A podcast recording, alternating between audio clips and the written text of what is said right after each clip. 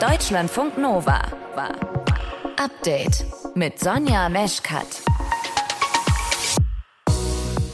Es gibt keine Fußball-WM, bei der so viele moralische Fragen gestellt worden sind und immer noch gestellt werden.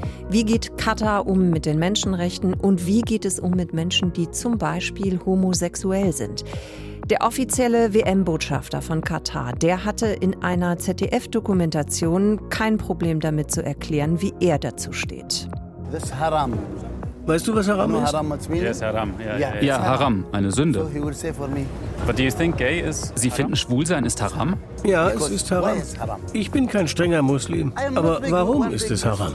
Es ist ein geistiger Schaden. Ein Auszug aus der ZDF-Doku Geheimsache Dakar.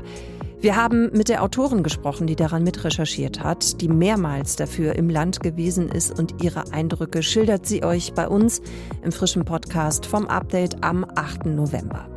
Die Debatte ums Bürgergeld, auch das ist ein Thema bei uns heute. Regierung und Opposition, allen voran die Union, streiten heftig darüber. Die These der Union ist ja, dass es sich durch das Bürgergeld nicht mehr lohnen würde, arbeiten zu gehen.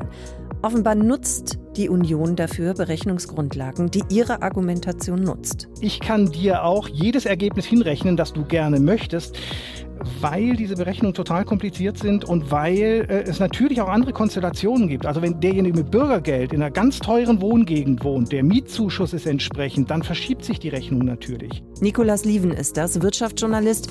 Mit ihm haben wir die Frage geklärt, wie diese Berechnungen eigentlich zustande gekommen sind. Ihr hört zu? Das ist schön. Deutschlandfunk Nova. Dass in der Politik hart gestritten wird, das ist klar. Bei einigen Themen ist es aber noch härter als sonst, so wie im Moment beim Bürgergeld. Das soll eigentlich kommen im Januar. Die Ampel will es. Die Union, also CDU, CSU, sagt, so wie das jetzt ist, werden wir dem Ganzen im Bundesrat nicht zustimmen. Wir sind mit der Höhe der Sätze einverstanden. Das werde ich vorschlagen und dann können wir das in dieser Woche im Deutschen Bundestag verbindlich so mit einem Gesetz beschließen. Und dann müssen wir uns allerdings über alle anderen Themen dieses sogenannten Bürgergeldes ausführlich unterhalten. Da gibt es viel zu kritisieren. Ja, das hat CDU-Chef Friedrich Merz am Sonntag gesagt. Jetzt sind wir natürlich schon wieder zwei Tage weiter. Die Debatte hat sich noch mal so richtig schön hochgeschaukelt. Wenn wir mal gucken auf Social Media, da verbreitet die CDU Rechenbeispiele, die zeigen sollen, dass sich durch das Bürgergeld manche Jobs gar nicht mehr lohnen würden. Wir wollen im Update mal klären, stimmt das eigentlich? Also machen wir uns da vielleicht auch ein falsches Bild? Das wollen wir mal zusammen uns angucken mit dem Wirtschaftsjournalisten Nikolas Lieven. Nikolas, vielleicht steigen wir erst mal mit den Basics ein. So rum versuchen wir es mal. Wie soll das Bürgergeld denn nach den Plänen der Ampel aussehen? Also zunächst mal ist es so, dass es mehr Geld gibt. Das ist ja quasi, du hast das ja vorher selbst gesagt, Hartz IV wird abgelöst durchs Bürgergeld, so ist es geplant und Alleinstehende kriegen statt 449 dann 502 Euro, ähm, für die Partner auch ungefähr 50 Euro mehr, für Kinder je nach Alter so gut 30 beziehungsweise gut 40 Euro mehr. Dabei bleibt's aber nicht, also Vermögen wird auch nicht so schnell angetastet, die Wohnung darf auch gerne in Anführungszeichen ein Stück zu groß sein, auch die wird nicht angetastet. Wenn du gegen Auflagen verstößt im Jobcenter, äh, auch passieren auch keine Sanktionen ähm, vorerst wenigstens, musst auch nicht jeden Job annehmen. So, dahinter geht's aber, wie gesagt, nicht nur ums Geld, sondern was dahinter steht, ist, dass man weniger Druck ausüben möchte auf Arbeitslose, weniger Sanktionen und so weiter. Man möchte eben mehr auf Weiterbildung setzen, auf Qualifikation, auf bessere Jobvermittlung. Das heißt also weniger fordern, aber deutlich mehr fördern und einfach Chancen aufzeigen. Das steckt eigentlich dahinter. Und das Bürgergeld richtet sich dann an wen genau? Das Bürgergeld richtet sich im Prinzip an diejenigen, die bislang Hartz IV ähm, bekommen haben und diese Hartz IV-Regelsätze bekommen haben. Und wie gesagt, die möchte man jetzt, vor allen Dingen Langzeitarbeitslose möchte man rausholen aus der Langzeitarbeitslosigkeit, aber letztendlich auch alle anderen, die sanktioniert wurden, die Druck erfahren haben. Es gab ganz viele Klagen, was äh, Wohnungen angeht, die Wohnungsgröße angeht und so weiter. All das möchte man künftig einfach verhindern und da, wie gesagt, bei Bürokratie ein Stück runtergehen, aber letztendlich auch beim Druck. Jetzt ist der Vorwurf der Union ja, dass sich Arbeiten mit dem neuen Bürgergeld finanziell nicht mehr lohnen würde. Ist das so? Da kann man natürlich sagen, dann setzt er einfach die Löhne hoch. Nee, also hier ist einfach so. Im Normalfall ähm, ist das ehrlich gesagt nicht so. Du hast einen Mindestlohnempfänger, der hat 12 Euro pro Stunde, 40 Stunden pro Woche. Da sind wir bei ungefähr 2100 Euro brutto im Monat, 1500 netto. So, jetzt nimmst du jemanden, der Bürgergeld kriegt künftig, gut 500 Euro. Dann gibt's noch Miete dazu, Heizkostenzuschuss. Da landen wir vielleicht bei ungefähr so plus minus 1000 Euro wahrscheinlich im Schnitt. Also 1000 Euro Bürgergeld, 1500 Euro beim Vollzeitjob mit Mindestlohn. Situation, da hast du einfach mehr, wenn du arbeitest, zumal du ja da auch noch andere Zuschüsse kriegen kannst vom Staat. Aber wie kommt die Union dann auf ihre Berechnung? Weil diese Berechnungen total kompliziert sind und weil äh, es natürlich auch andere Konstellationen gibt. Also wenn derjenige mit Bürgergeld in einer ganz teuren Wohngegend wohnt, der Mietzuschuss ist entsprechend, dann verschiebt sich die Rechnung natürlich. Dann wird das Vermögen nicht angetastet. Wenn du Bürgergeldempfänger bist, hast du ungefähr 60.000 Euro frei pro Nase. Zwei Jahre lang geht da keiner ran. Bei Familie, deswegen wird das ja immer wieder zitiert, sind es 150.000 Euro. Beim Auto schaut auch keiner hin. Und auf der anderen Seite hast du diejenigen, die Mindestlohn beziehen. Und wenn du da Hilfen weglässt, weglässt in deiner Berechnung, Wohngeld, Kinderzuschläge und so weiter und so weiter, verschiebt sich das eben auch. Also ich kann dir auch jedes Ergebnis hinrechnen, das du gerne möchtest, weil es einfach diese Konstellationen gibt. Und das Institut für Weltwirtschaft ähm, in Kiel hat das auch zu spüren bekommen. Die haben nämlich gerade eine Studie rausgebracht und die wurde so missinterpretiert. Da haben die gesagt, die ziehen wir zurück, die überarbeiten wir nochmal, weil wir das ehrlich gesagt unterm Strich nicht wollen. Was heißt das denn dann jetzt in Bezug auf die Kritik der Union am Bürgergeld? Die Kritik ist falsch, sie ist nicht korrekt? Naja, es gibt natürlich Kritik, die du anbringen kannst. Das ist überhaupt keine Frage. Also es gab ja Kritik zum Beispiel an den Heizkosten, dass man gesagt hat, hey, mach das doch in angemessenem Maß. Also das, was man so noch vertreten kann und nicht in tatsächlicher Höhe. Das heißt, wir wollen ja nicht, dass die Leute die Fenster aufmachen und die Heizung anwerfen. Also da geht man auf jeden Fall noch mal ran. Und es gibt auch andere Kritikpunkte, dass man sagt, es gibt ja so eine sogenannte Karenzzeit. Das heißt, an dieses Vermögen, was ich gerade gesagt habe, an dieses Vermögen gehst du zwei Jahre lang ähm, nicht ran. Auch wenn du eine riesen Wohnung hast, geht auch kein Mensch ran. Dann gibt es noch eine sogenannte Vertragskraft. Vertrauenszeit. Das heißt, da gibt es quasi keine Leistungskürzung über sechs Monate, kannst alles Mögliche vom Amt ablehnen und kriegst dein Geld unterm Strich ähm, trotzdem. Das wird ganz vielen helfen, weil es damit immer ganz viel Ärger gab. Aber natürlich öffnet das auch ein Stück weit wenigstens die Tür für Missbrauch. Nikolas, dann danke dir erstmal fürs Erklären und fürs Einordnen. Kommt ein Bürgergeld oder kommt es nicht? Darüber streitet sich die Ampel noch mit der Union. Deutschlandfunk Nova. Update. Wir sprechen über das Bürgergeld und auf welche Art und Weise sich die Regierung und die Union darüber streiten. Das ist das Thema bei uns in dieser halben Stunde. Für Sasa Satata ist diese Debatte zynisch. Sasa ist Mitte 30 und bekommt wegen einer chronischen Krankheit Erwerbsminderungsrente, muss also so oder so im Monat mit wenig Geld auskommen. Mit dem Hashtag Ich bin armutsbetroffen will sie Armut in Deutschland sichtbarer machen. Hallo Sasa. Ja, hallo. Sasa, was macht denn diese Diskussion für dich zynisch? Ja, diese ganze Debatte, wie sie aktuell geführt wird, äh, macht mich fassungslos, macht mich wütend und äh, ja, macht mich halt auch einfach mittlerweile nur noch zynisch. Äh, die Art und Weise, wie darüber diskutiert wird. Es wird so viel mit Fake News gearbeitet. Ähm, es werden wirklich einfach nackte Lügen von SpitzenpolitikerInnen verbreitet die aus meiner Sicht wahnsinnig gefährlich sind. Und ja, ich weiß nicht, wo das hinführt. Ich weiß noch nicht, wie es endet. Und äh, das macht mir alles sehr, sehr große Bauchschmerzen. Hm. Was meinst du mit Fake News oder was meinst du damit, was dich so wütend macht ähm, in Bezug auf die Politiker und Politikerinnen? Na, es werden halt die üblichen Machtspielchen in der Politik getrieben und das auf dem Rücken der Schwächsten unserer Gesellschaft. Und äh, das widert mich schon ziemlich an, wenn sich da unter anderem an Friedrich Merz, der Oppositionsführer im Bundestag ist, der stärksten Oppositionsfraktion, dahinstellt und am laufenden Bande Lügen verbreitet. Also das beginnt damit, die erste Sau, die durchs Dorf getrieben wurde, ist, dass die, Regelsätze, dass die ähm, zukünftig geplanten Regelsätze zu hoch wären, äh, dass sich aufgrund dessen Arbeit nicht mehr lohnt. Äh, die Sanktionen wurden dann angeführt. Jetzt auf einmal wird das Schonvermögen ins Spiel gebracht, nachdem halt jedes Mal äh, mit das Ganze als Lügen enttarnt wurde äh, holt die CDU, CSU irgendwas Neues äh, raus, um ja gegen äh, das geplante Bürgergeld der Regierung zu wettern ähm, und merken offensichtlich gar nicht, was sie da gesellschaftlich anrichten. Das ist im höchsten Maße verantwortungslos, Das treibt die Missgunst und den Neid in der Gesellschaft weiter an. Es sprüht Feuer und es wird halt auch die gesellschaftliche Spaltung nur weiter vorantreiben. Dann lass uns doch noch mal ein bisschen konkreter auf dieses Bürgergeld eingehen. Also, wenn das so kommen Ja, würde, wie die Ampel es geplant hat, was könnte sich denn im Alltag der Menschen verändern, die bisher Hartz IV bezogen haben? Ja, da muss man ehrlicherweise sagen, dass für die Menschen, die bereits im ähm, Hartz IV oder im ALG-II-Bezug aktuell sind, für, für den Großteil zumindest, sich gar nicht so viel ändern wird. Also die sind weder von dem Schonvermögen betroffen, äh, noch von ähm, äh, davon, dass äh, die Größe der Wohnung ähm, erstmal nicht die Rolle spielt, damit Wohnungen weiter behalten werden können, weil sie bereits in Wohnung sind und bereits im Leistungsbezug sind. Ähm, und, äh, ähm, und also viele Punkte, die genannt wurden, ähm, helfen da nicht wirklich. Und wenn wir von der Erhöhung des Regelsatzes von 50 Euro sprechen, das betrifft ja erstens auch erstmal nur alleinerstehende Erwachsene, nicht Kinder und auch nicht Paare, da ist das deutlich weniger. Äh, da reden wir von einer Erhöhung, die halt nicht mal, äh, nicht mal ähm, den Infl Inflationsausgleich schafft. Also gerade sind gerade Zahlen vom Statistischen Bundesamt rausgekommen, dass wir äh, bei Energie, Energiekosten und Strom muss aus dem Regelsatz bezahlt werden, eine Steigerung von 43 Prozent haben, bei Lebensmitteln von 17, 18 Prozent.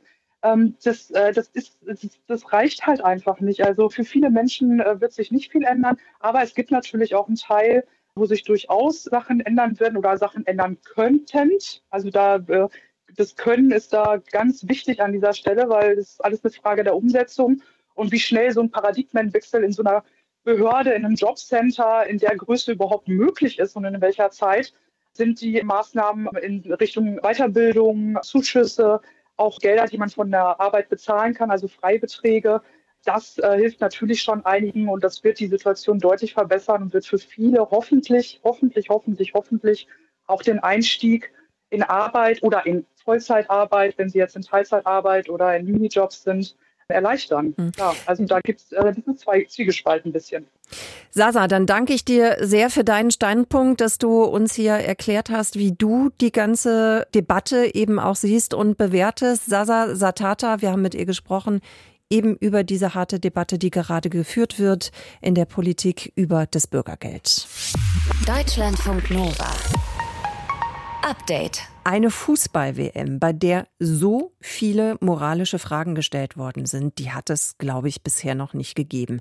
War die Vergabe in Ordnung? Was ist mit den Menschenrechten? Soll man überhaupt gucken oder doch besser boykottieren?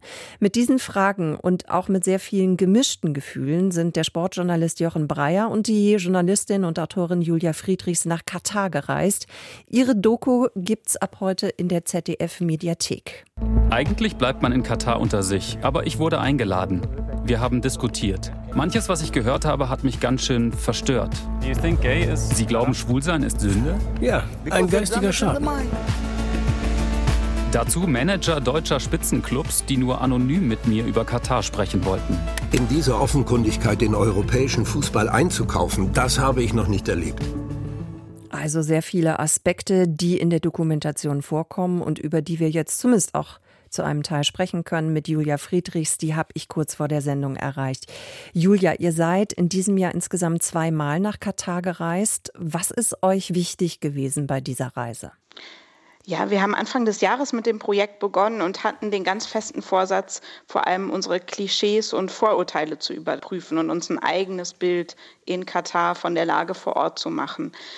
Das war dann viel, viel schwieriger als gedacht, weil einer hat uns das gesagt, Katar sei eine Fassadengesellschaft. Das heißt, man will vor allem die Fassade nach außen wahren und was dahinter passiert, ist für Fremde eigentlich komplett tabu. Hm, Das klingt jetzt ein bisschen so, wenn ich dich richtig verstehe, man bleibt da lieber unter sich. Habe ich das richtig verstanden?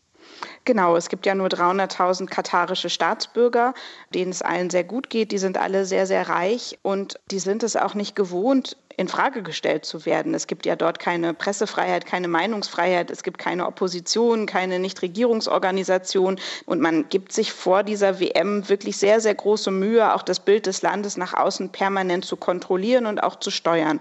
Wir hatten während der Dreharbeiten immer einen Pressesprecher des WM-Organisationskomitees als Beobachter an unserer Seite. Umso glücklicher sind wir, dass uns seltene, wie ich finde, auch sehr wertvolle Einblicke dann eben hinter diese Fassade gelungen sind. Sind. Dieser Pressesprecher hat euch die ganze Zeit begleitet. Der war also auch dabei, als ihr unterwegs gewesen seid, eben mit dem offiziellen WM-Botschafter von Katar, der sich eben auch über Homosexualität geäußert hat. Und er hat das, das haben wir gerade schon gehört, als Damage of the Mind bezeichnet. Wie ist dieser Moment für euch gewesen? Ja, Khalid Salman hat das Gespräch selber auf Schwule, auf Homosexuelle gebracht. Jochen Breyer, unser Moderator, hat ihn gefragt, es gibt ja viel Kritik an Katar, die Rechte der Frauen, Meinungsfreiheit ist ein großes Thema, die Rechte von Homosexuellen. Und er hat gesagt, ja, lass uns über Schwule reden. Und es war ihm ein Anliegen, dass wir verstehen, warum er es schlimm findet, wenn Menschen sich offen homosexuell, wie er es nennt, zeigen. Das heißt, Katars Botschaft ist ja immer, jeder ist willkommen, aber sie sollen sich an die Regeln unseres Landes halten. Homosexualität steht in Katar unter Strafe. Das heißt, die Frage ist ja schon, wie sollen sich queere Personen an diese Regel halten? Mhm. Sie dürfen im Prinzip nicht existieren. Und insofern waren wir froh, dass es diesen Moment der Wahrhaftigkeit des Blicks hinter die Fassade da dann eben gab in diesem Interview. Eine Erkenntnis aus eurer Dokumentation ist ja auch, dass eben Deutschland erheblich mit dafür gesorgt hat, dass diese WM in Katar stattfinden kann.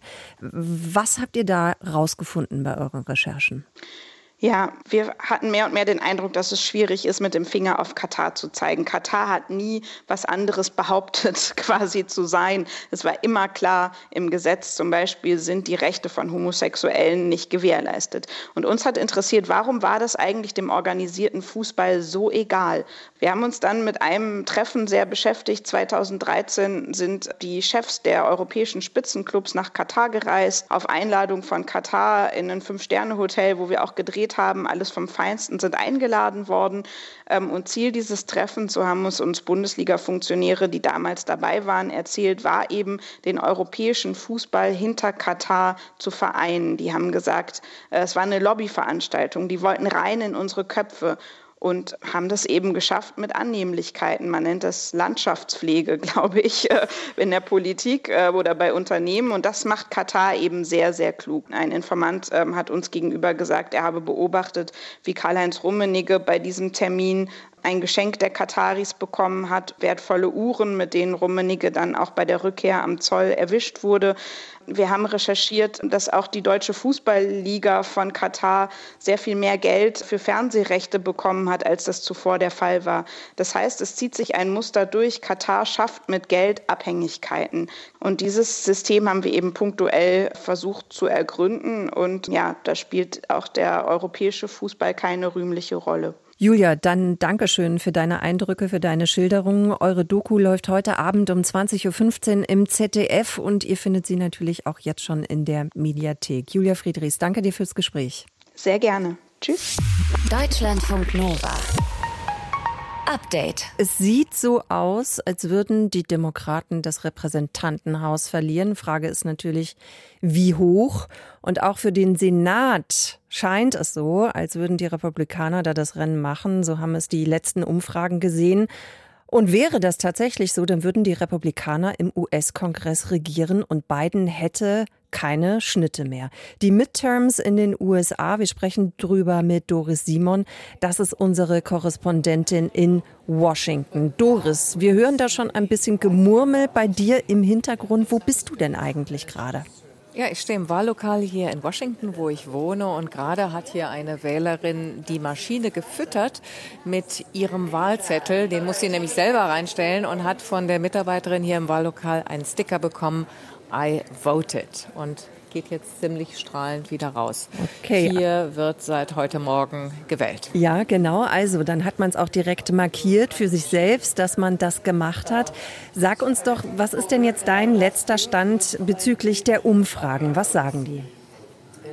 Ja, was du gesagt hast, ist nach wie vor Stand der Dinge. Die Republikaner werden das äh, Repräsentantenhaus gewinnen. Die Frage ist nur, wie hoch. Und auch beim Senat sieht es nicht mehr so gut aus wie noch vor ein paar Wochen für die Demokraten. Da dachte man ja, sie könnten ihre hauchdünne Mehrheit halten, vielleicht sogar noch etwas ausbauen. Aber der Trend der letzten Wochen ist ein anderer. Also es könnte sein, dass der gesamte Kongress an die Republikaner geht. Woran liegt das? Hat das auch etwas zu tun mit mit der hohen Inflation. Es das heißt ja, dass diese Wahlen, diese Midterms eben auch Inflationswahlen sind in den USA. Was heißt das übersetzt? Das heißt, dass die Leute, die Mehrheit der Leute über ihren Geldbeutel heute abstimmen wird, wenn sie es nicht schon getan haben. Wir haben ja schon über 40 Millionen abgegebene Stimmen vorher gehabt. Das heißt, 80 Prozent der befragten, ähm, nicht nur republikanischen Wähler, haben in einer Umfrage zuletzt gesagt, sie sind unzufrieden mit der Wirtschaftspolitik der Regierung. Und das heißt aber vor allem, dass sie unzufrieden damit sind, dass ähm, ihr Geld immer weniger wird, dass am Ende des Monats kein Geld mehr übrig ist, dass sie sich überlegen müssen, was sie machen, ob sie das Auto betanken oder ob sie einkaufen gehen.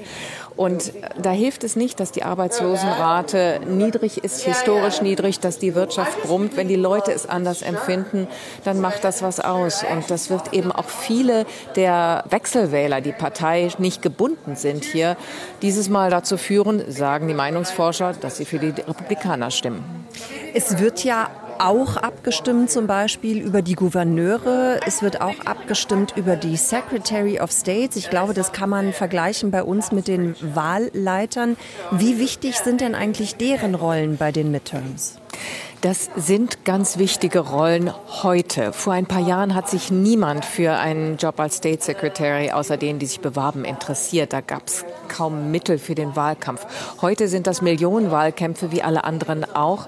Warum? Weil Donald Trump ungefähr zehn von diesen in State Secretary Rennen Kandidaten geschickt hat, die er unterstützt, die auch seine große Lüge vom gestohlenen Wahlsieg 2020 unterstützen, andere Verschwörungsideologien und die zukünftig zuständig sein könnten eben für die Aufsicht und Organisation von Wahlen, denen sie selber nicht trauen, einem Wahlsystem, denen sie nicht trauen. Und das ist natürlich jetzt die Frage, wer es von denen schaffen wird. In Arizona, in Nevada, in Michigan steht es gar nicht so schlecht für diese Kandidaten. Insofern sind auch diese Entscheidungen in den Bundesstaaten oder über bestimmte Gouverneurssessel sehr umkämpft, sehr eigentlich demokratische Hochburgen wie New York oder Oregon. Da wird man ein Auge drauf haben müssen, ob sich da auch etwas tut, ob auch da die Republikaner ähm, Erfolg haben werden. Hm. Und das ist auch der Grund, da haben wir gestern schon mal kurz drüber gesprochen, aber vielleicht kannst du uns das auch noch mal kurz schildern. Das ist auch der Grund, warum es immer wieder heißt in diesem Wahlkampf, es wird im Prinzip über die Demokratie als solche abgestimmt. Das ist das, was die Demokraten, was Präsident Biden versucht hat, damit die Wähler im letzten Moment auch noch mal entscheidend zu überzeugen. Sie sollten doch bitte die langfristigen Folgen ihrer Entscheidung heute auch im Auge behalten. Das wird wohl nur einem Teil der Wähler so gehen. Andere werden ihre eigenen wirtschaftlichen Belange verständlicherweise an erste Stelle setzen. Aber genau das ist das Argument, dass natürlich bei dieser Wahl, wenn bestimmte Menschen in Ämter kommen, und es sind sehr viele Kandidaten diesmal auf dem Wahlzettel, die eben Verschwörungsideologien anhängen, dann könnte natürlich das Land sich damit verändern und dann könnten auch die Voraussetzungen für die Präsidentschaftswahl in zwei Jahren andere sein. Doris, dann danke ich dir sehr für diese Einblicke bei den Midterms in den USA. Doris Simon, unsere Korrespondentin in Washington. Deutschlandfunk Nova.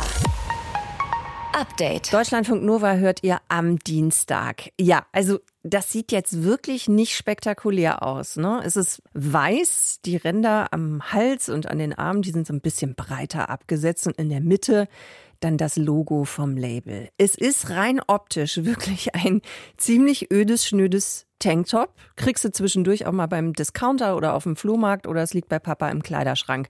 Nur das hier, das ist von Prada und das kostet 690 Euro. Mr. Matthew, sollen wir zusammen Schnappatmung bekommen oder macht das besser nur einer von uns beiden?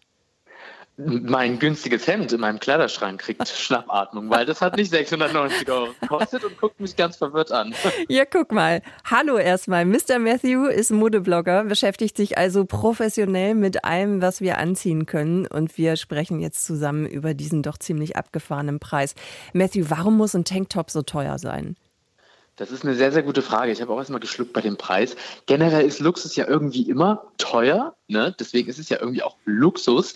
Man kann das irgendwie so aus verschiedenen Wegen betrachten. Klar, gestiegene Produktionskosten, wenn es halt wirklich vor Ort und sehr fair produziert ist oder ja, die Marke halt einfach sehr bekannt ist und man sich damit ja irgendwie so ein, so ein Stück der Marke kauft. Aber ab einem gewissen Punkt, äh, ja, übersteigt es dann schon eigentlich so äh, die gute Vorstellung, äh, vor allen Dingen, wenn man, ja, sage ich mal, das Durchschnittsportemonnaie guckt. Ich für mich tatsächlich, weil ich muss auch zugeben, ich habe auch das eine oder andere teure Kleidungsstück im Schrank, rechne mir das immer auf den Cost per Wear runter tatsächlich. Und somit begründe ich mir das dann auch selbst ob ich mir ein teures Kleidungsstück kaufe oder nicht. Na, wenn wir zum Beispiel mal. Was ist dieses Cost of Wear? Das musst du uns noch kurz erklären, damit wir es besser ja. verstehen können. Schau mal, wenn wir zum Beispiel ein günstiges Tanktop nehmen, was sagen wir 10 Euro kostet, mhm. und ich das bloß 10 mal trage, dann kostet das einen Euro pro Tragen. tragen. Wenn ich jetzt aber ein wirklich sehr, sehr teures, wie zum Beispiel im Fall von Prada, sagen wir ein Tanktop für 100 Euro nehme und das 100 mal trage, weil es langlebiger ist, weil es einfach qualitativer ist, kostet mich das am Ende pro getragenen Tag auch nur einen Euro. Und so begründe ich mir das immer so ein bisschen, wenn ich mir ein teures Kleidungsstück kaufe, weil, das muss man sagen, die sind oft auch schon qualitativer. Ja, aber ganz ehrlich, Matthew, also 690 Euro, es ist für einen Tanktop, also ich nenne es jetzt einfach mal umgangssprachlich auch äh, Unterhemd, das ist doch ein absurder Preis. Das ist ein absurder Preis. Noch absurder ist es, Leute, die sich äh, leisten und leisten können. Ich glaube, das Problem ist nicht, ja, wirklich in der Luxuswelt zu suchen mit den Leuten, die sich leisten können, sondern den Spieß umzudrehen, die Leute, die sich ja es sich nicht leisten können und dann eher zu Fast Fashion greifen müssen und da wirklich ja wirklich sehr sehr günstige Sachen produziert werden. Mhm. Und da an der Fast Fashion kann man natürlich auch irre viel kritisieren, wird ja auch gemacht. Lass uns trotzdem noch mal bleiben bei dieser ganz speziellen Form von Unterhemd. Ist das denn jetzt nur Prada? Die das machen oder gibt es noch andere Labels, die da jetzt auch gerade mit aufsteigen? Tatsächlich ja. Also das ist gerade auf jeden Fall ein Trend bei Apotheke Vanita, Chloe und Agni. Ich hatte es in meiner Recherche noch bei Saint Laurent und Rick Owens gesehen gehabt und tatsächlich für fast den gleichen Preis bei Gucci für 620 Euro. Und man kann das tatsächlich auch sehr, sehr gut beobachten, dass wenn das einmal so in dieser Luxuswelt angekommen ist, egal wie abstrus dieser Trend ist, sickert das irgendwann auch unten durch zu den günstigen Brands. Und da ist es aktuell bei H&M, C&A ASOS und Zara zu finden. Also das, was wirklich auch die breite Masse ja im Fast Fashion anspricht. Und warum ist es jetzt ausgerechnet das Tanktop in der kommenden Saison? eigentlich ist es ja ein Basic, ein Essential. Und die Luxusmarken, die haben das sehr, sehr gut drauf, sich dann immer auf so ein ja, Piece äh, zu äh, werfen, zu stürzen. Aktuell macht ja auch Balenciaga eine Tasche verkaufen, die ja einer alten Chips-Tüte nahe kommt. Und das ist natürlich immer mit Sensation verbunden und auch am Ende mit PR. Und ja, das wird dann entsprechend aufgeladen und äh, ja zum Kauf angeboten und dann ja auch gehypt, wie man so schön sagt. Und dann wird es eben zum Trend. Und tatsächlich hatte ich im Stern gelesen, dass das Tanktop ja so eine toxische Männlichkeit genießt. Das würde ich nicht unterschreiben, weil es ist ein Basic-Kleidungsstück, ein Essential, vor allen Dingen für die kalten Tage, die uns jetzt bevorstehen. Und ähm, ja, ich mag das immer nicht, wenn man ein Kleidungsstück irgendwie so zu feminin, zu maskulin betitelt. Also Trend. Im Prinzip kann es jeder, können es alle tragen. Ist ja auch das völlig unabhängig, ne? Genau. Sag uns noch zum Schluss, worauf achtest du, worauf sollte man achten, wenn man jetzt doch sagt, naja gut, ich brauche jetzt vielleicht nicht das für 690 Euro, aber an sich so einen Tanktop hätte ich gerne. Wo sagst du, daran erkennt man, dass es wirklich cool ist? Gefallen muss es, gefallen muss es. Das liegt natürlich auch immer im Auge des Betrachters. In meinem Auge gefällt es mir immer sehr, sehr gut und ist gut im Alltag, im Komfort einzubinden, wenn es eben ein Klassiker ist. Also auch ganz klassisch in den Farben Schwarz, Weiß, grau. Ne, das äh, von Prada jetzt zum Beispiel ist ja in dem Weiß gehalten, was sich einfach sehr, sehr gut kombinieren lässt. Man kann es also oft tragen, passt zu allem. Somit ist es dann wieder mit Coast per Wear auch günstiger.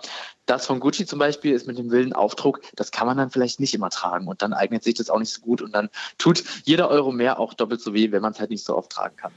Matthew, dann treffen wir uns vielleicht mal zu einer Jahreszeit wieder, wo es warm ist. Dann haben wir beide einen Tanktop an. Äh, Farbe können wir uns noch universell irgendwie aussuchen und dann bedanke ich mich bei dir fürs Gespräch. Das klingt gut, so machen wir das, Sonja. Alles klar. Bis dahin, ciao. Bis dahin, ciao. Deutschlandfunk Nova. Update. Immer Montag bis Freitag auf deutschlandfunknova.de und überall, wo es Podcasts gibt. Deutschlandfunk Nova.